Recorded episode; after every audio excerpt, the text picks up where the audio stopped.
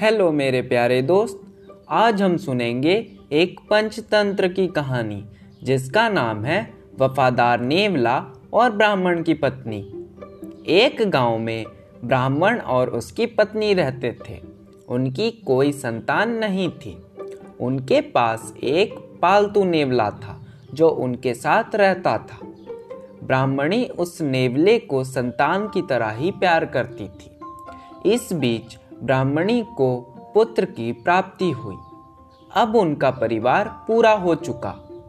ब्राह्मण ने यह आशंका जताई कि कहीं नेवला उनके पुत्र को कोई नुकसान ना पहुंचाए, तो क्या उसे बाहर निकाल देना चाहिए? परंतु ब्राह्मणी ने मना कर दिया। ब्राह्मण का पुत्र और नेवला बहुत करीब आ गए थे और साथ साथ खेलते थे। नेवला अपने भाई से बहुत प्रेम करता था। एक दिन जब ब्राह्मण काम पर गया था तो उसकी पत्नी ने बच्चे को पालने में छोड़ दिया और पानी भरने चली गई। जब वह बाहर गई, उसने नेवले को बच्चे की देखभाल करने के लिए कहा। ब्राह्मणी के जाने के बाद घर में एक सांप आ गया। वह सांप बच्चे की ओर बढ़ रहा था। जैसे ही नेवले ने सांप को देखा, उसने उस पर आक्रमण कर दिया और उसे मार दिया। इसी बीच ब्राह्मण की पत्नी पानी लेकर घर लौटी।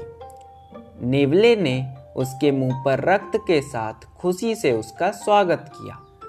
ब्राह्मणी उसे देखकर डर गई। उसने सोचा कि नेवले ने बच्चे को मार दिया है। बिना कुछ सोचे समझे ब्राह्मणी ने नेवले पर पानी के बर्तन को गिरा दिया और उसे मार दिया। बाद में वह अंदर गई और बच्चा खुशी से पालने में खेलता मिला। उसके पास ही खून से लथपथ सांप के टुकड़े हुए पड़े थे। तो ब्राह्मणी को एहसास हुआ कि उसने यह क्या किया। पुत्र समान नेवले को बिना सोचे समझे मार दिया, जबकि उसने तो बच्चे की रक्षा की थी। तो बच्चों, हमें इससे क्या सीख मिलती है कि कोई भी बड़ा कदम उठाने से पहले अच्छी तरह सोच समझ लेना चाहिए।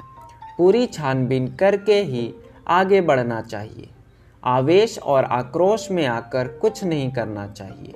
कभी कभी आंखें भी धोखा दे सकती हैं। धन्यवाद।